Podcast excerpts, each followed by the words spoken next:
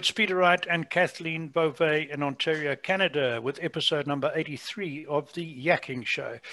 This is where we talk about life, business, and more, and we bring you tips and ideas for the changing world we're living in, and it's certainly changing.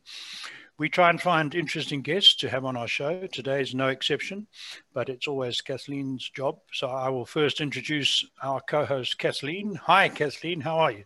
Hi, Peter. I'm doing great today. Thank you so much. And thank you all so much for tuning into our show. We so appreciate you. And we love reading your comments. So do please keep them coming. And if anyone out there is interested in becoming a guest on our show, please don't hesitate to reach out to either Peter or myself.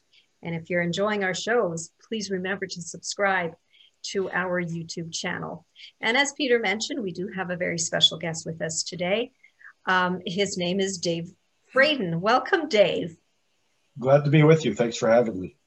Now, Dave, uh, you're a, a, business consultant. Uh, you are the president of Spice Catalyst, and we'll get into the services in a little bit, but you have a very distinguished career working for organizations such as Apple and HP. Can you tell our audience a little bit more about yourself and your background and what led you into um, working with Splice uh, with Spice Catalyst? Well, I, I, grew up in Detroit during the, the go-go years of the 50s and 60s. Went to the University of Michigan, and by the time I got there, because I was a, a cadet in the Civil Air Patrol, I had my private pilot's license. Uh, so at age 18, at, at, a big school like Michigan, where I was majoring in aerospace engineering, they did not have a flying club. So I started the flying club there. And as of today, it's uh, trained over 5,000 pilots worldwide. Wow. Uh, many of the, all the major airlines have had pilots that have come out of my flying club, including the, the head of the Blue Angels. Really? Uh, oh, wow.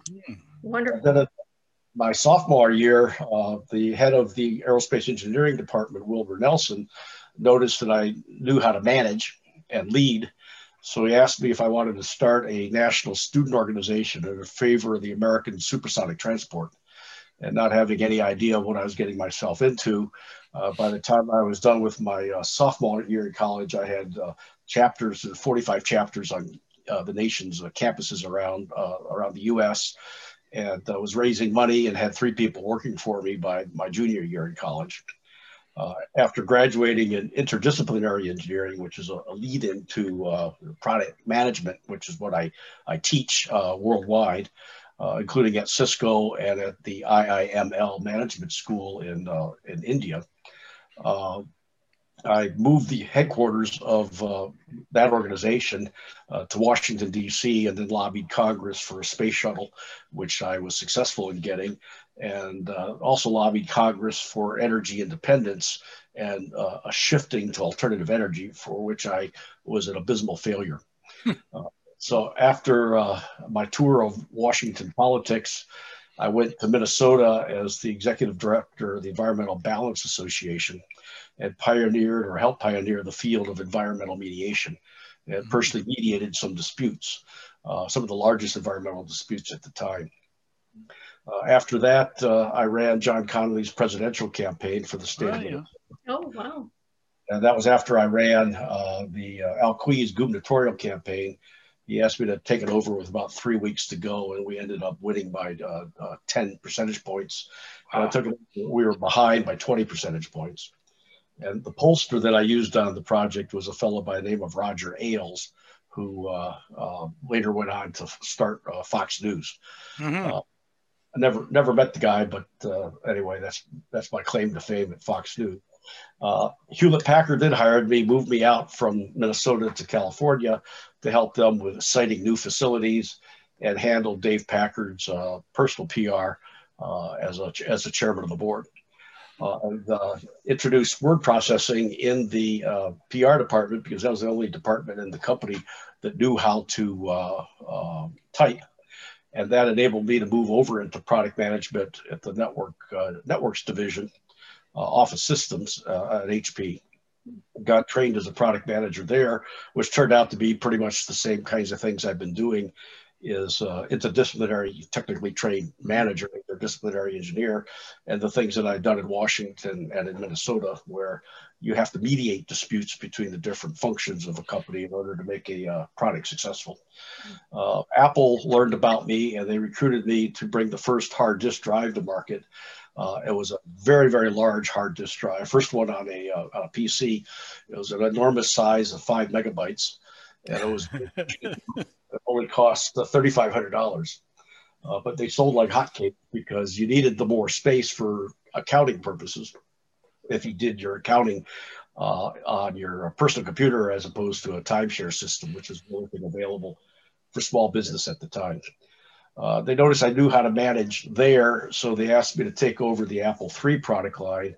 Uh, they wouldn't give me the title of uh, business uh, or general manager. They called me the business unit manager, or BUM for short. made enough uh, profit in order to help finance uh, the development of Steve Jobs' uh, beloved uh, Macintosh.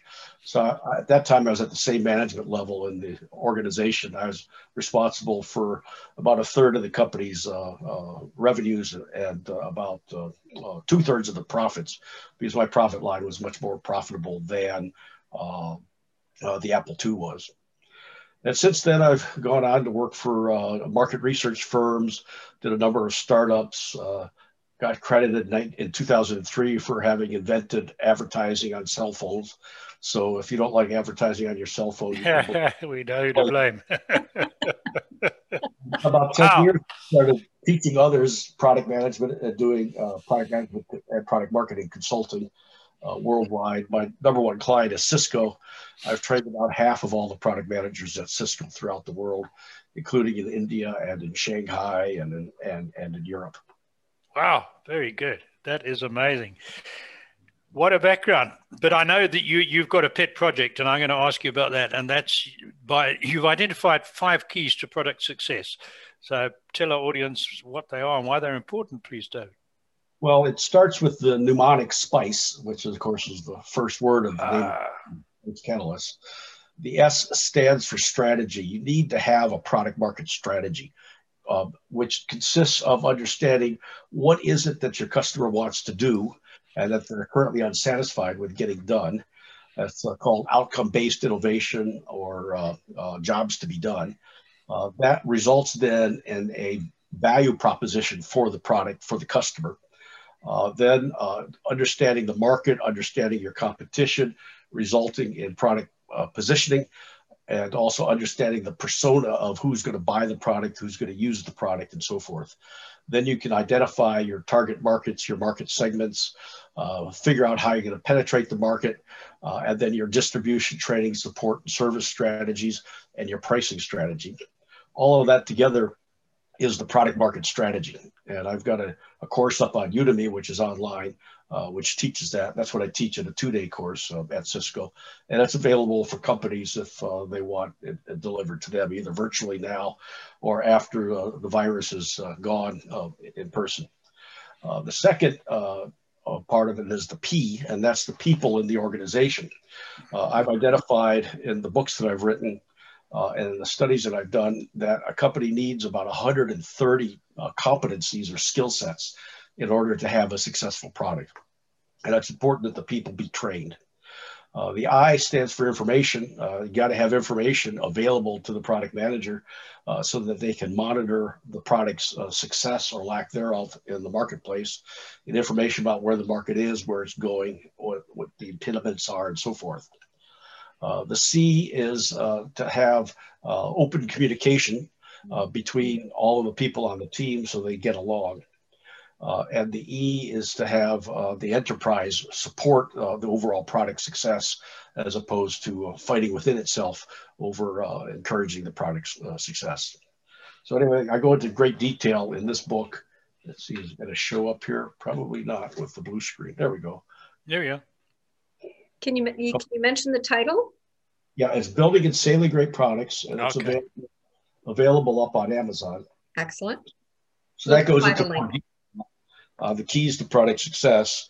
And then I have a, a, little pamphlet that I wrote here, which is only 796 pages long, which was published, uh, published by uh, Wiley.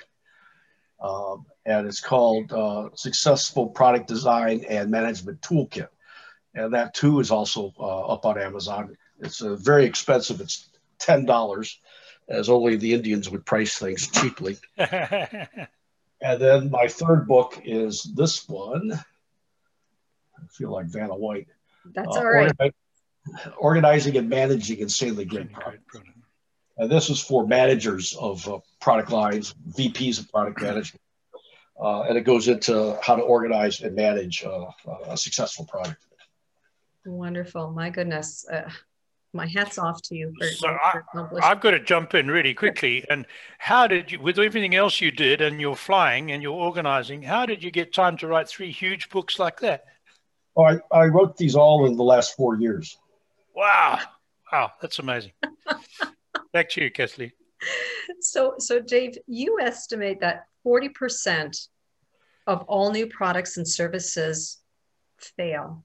Where, right. what's the problem? Is it in market research? Is it the planning? Is it the implementation, the finance, the marketing? Why? Why is that? Could be all of those things. Mm-hmm. It's lack of having the spice, the lack of having the strategy, lack of having the information, lack of having the trained competent competencies and people, and so and so forth. Uh, frequently, it's in the implementation. Uh, uh, I, the, the bottom line key thing uh, is talked about by uh, Tony Ulwick from uh, Synergem. and Tony, uniquely enough, was a manufacturing engineer on the IBM PC Junior when I was the, when I was the bum at Apple, and he his work is based upon the outcome-based innovation in books from a Harvard professor. Uh, and he has identified that you've got to have 15 unmet needs that your product satisfies before the product can be successful. If you can't identify 15 unmet needs, uh, then the product is not going to be successful. And uh, so you wait for your product until the, the need is there, uh, that these unmet needs are not being satisfied. And then you go into the what the Boston Consulting Group calls a cash cow, uh, beginning to obsolete the product when there's lots of competition that's uh, satisfying those unmet needs. So, in my example of the uh, cell phone advertising in 2003, there was no uh, demand for such a product or a service. Uh, so I was unsuccessful. I talked to about 200 venture capitalists.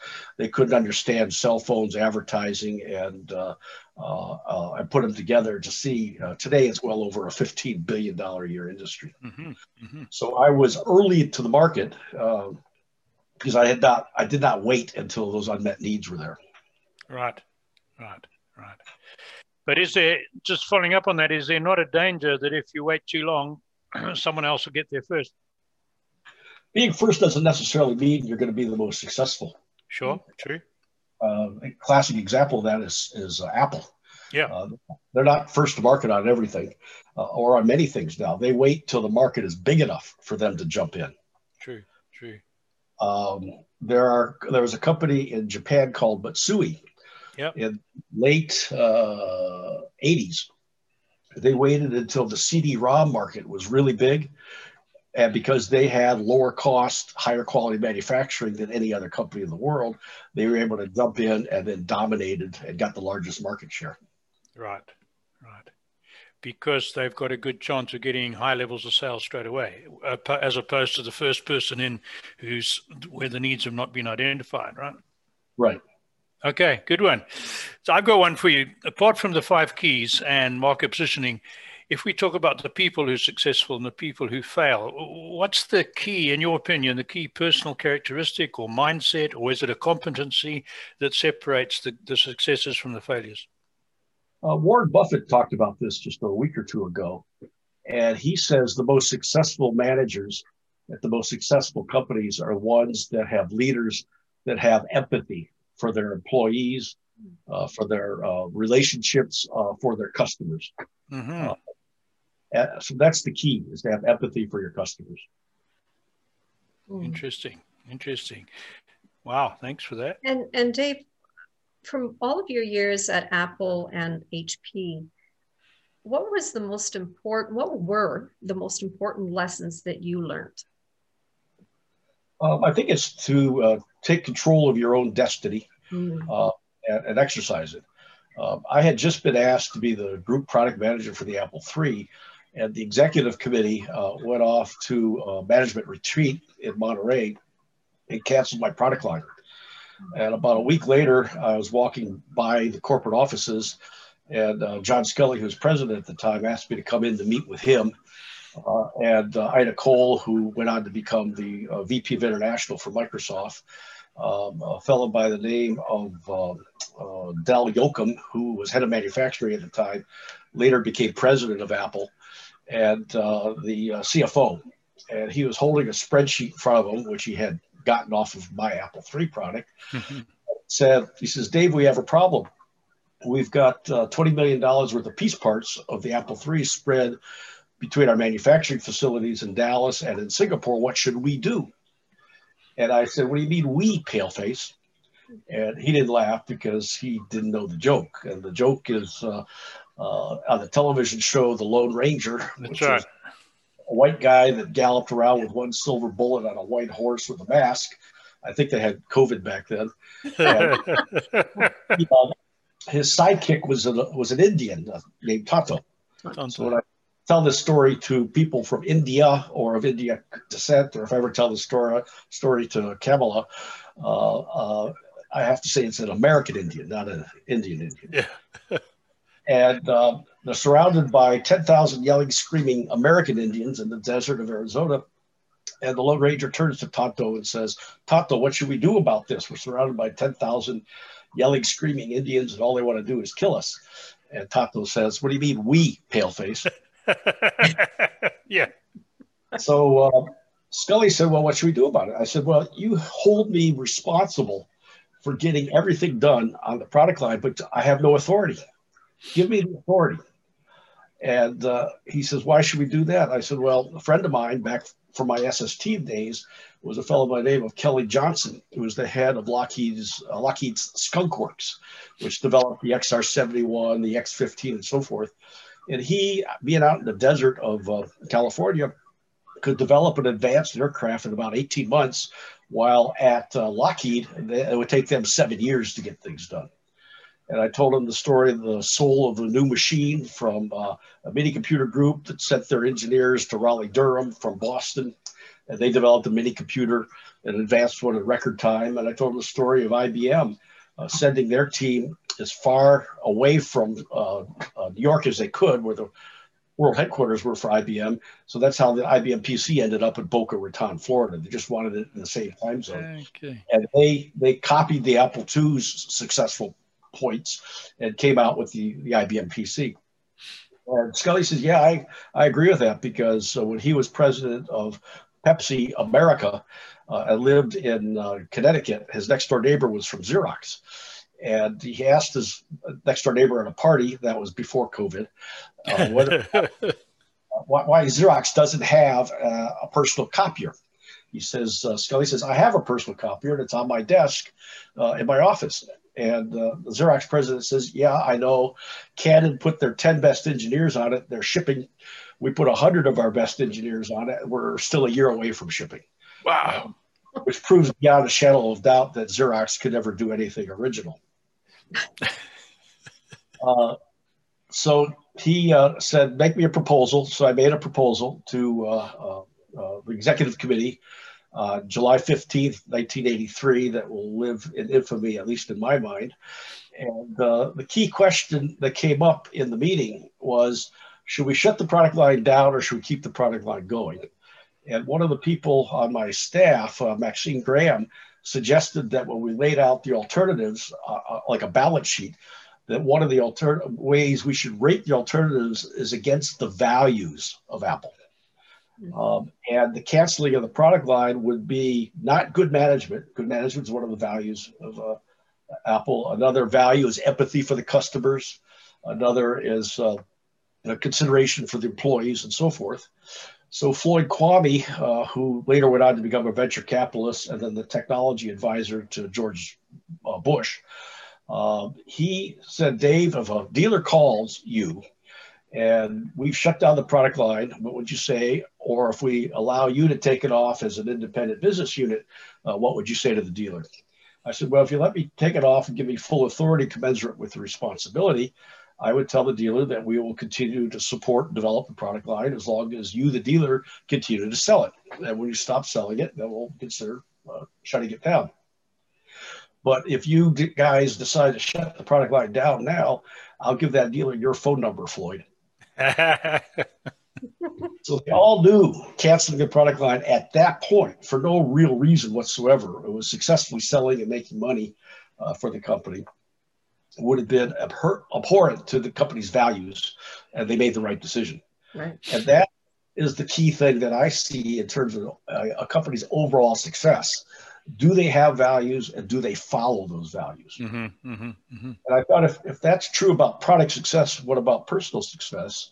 So when I was writing uh, Building Insanely Great Products, I uh, said, I made a list of the 25 organizations I've been associated with over the years and I uh, and had three columns. Did they have values? Did they follow the values? A lot of them have values, but they don't follow them. Like Volkswagen has a beautiful set of values, which would have prevented that diesel uh, emissions scandal. Yeah, yeah, yeah. They didn't follow them uh, for their own personal individual profits.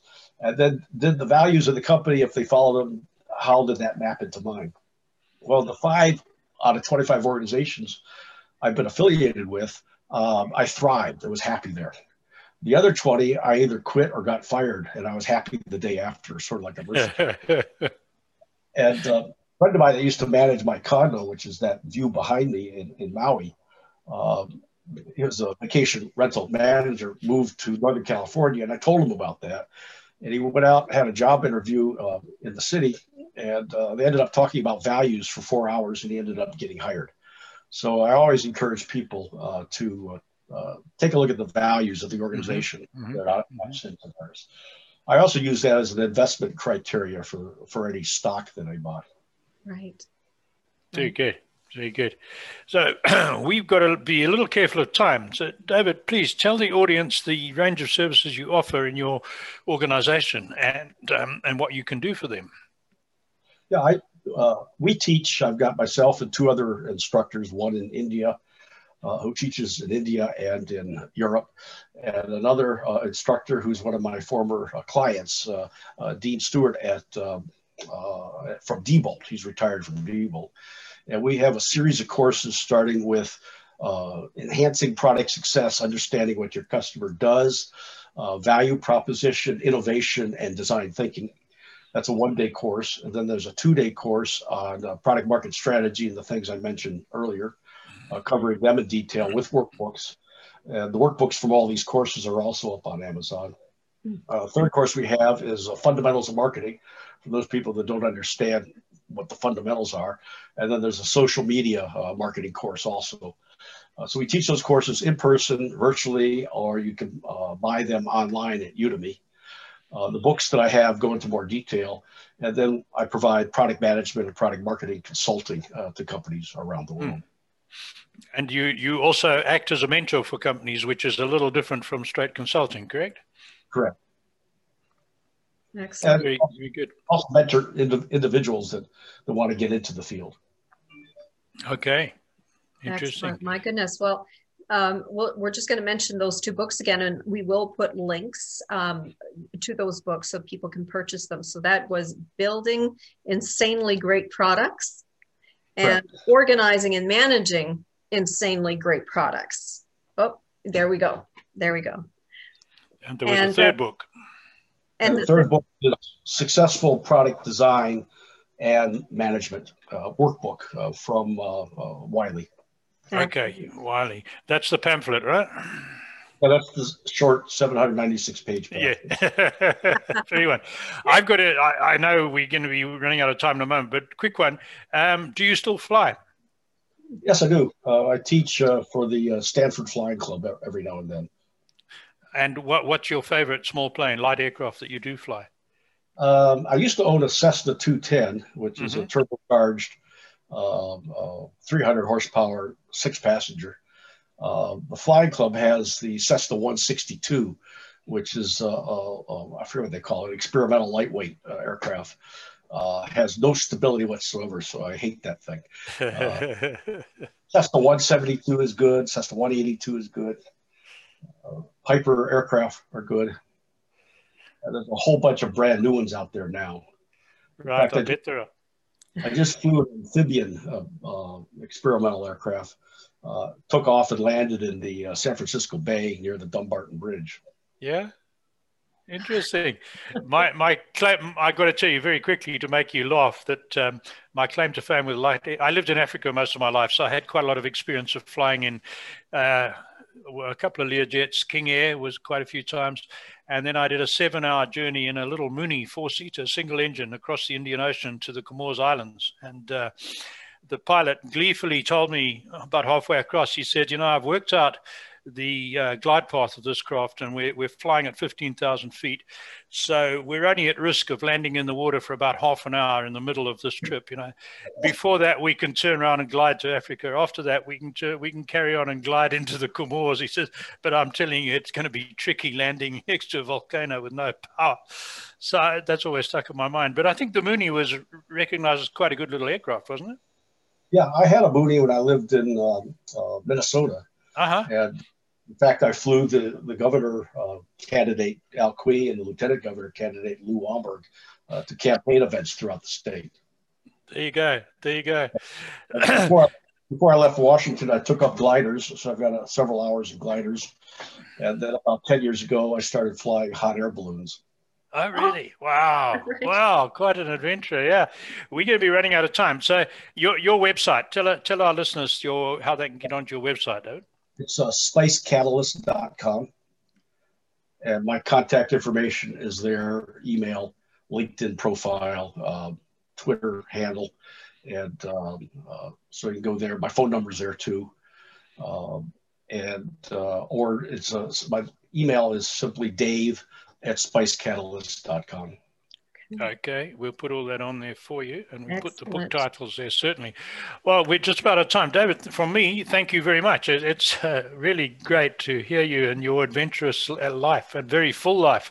And I think just your story is a lesson in and, in and of itself is uh, take those opportunities and run with them. So thank you. And now I'll hand back to Kathleen. well, yes, Dave, you've been an absolute delight, and I, I, love hearing about your adventures. So, thank you so much for joining us today. And thank you all so very much for joining our uh, tuning into our show. We so appreciate you and we love reading your comments. So do please keep them coming.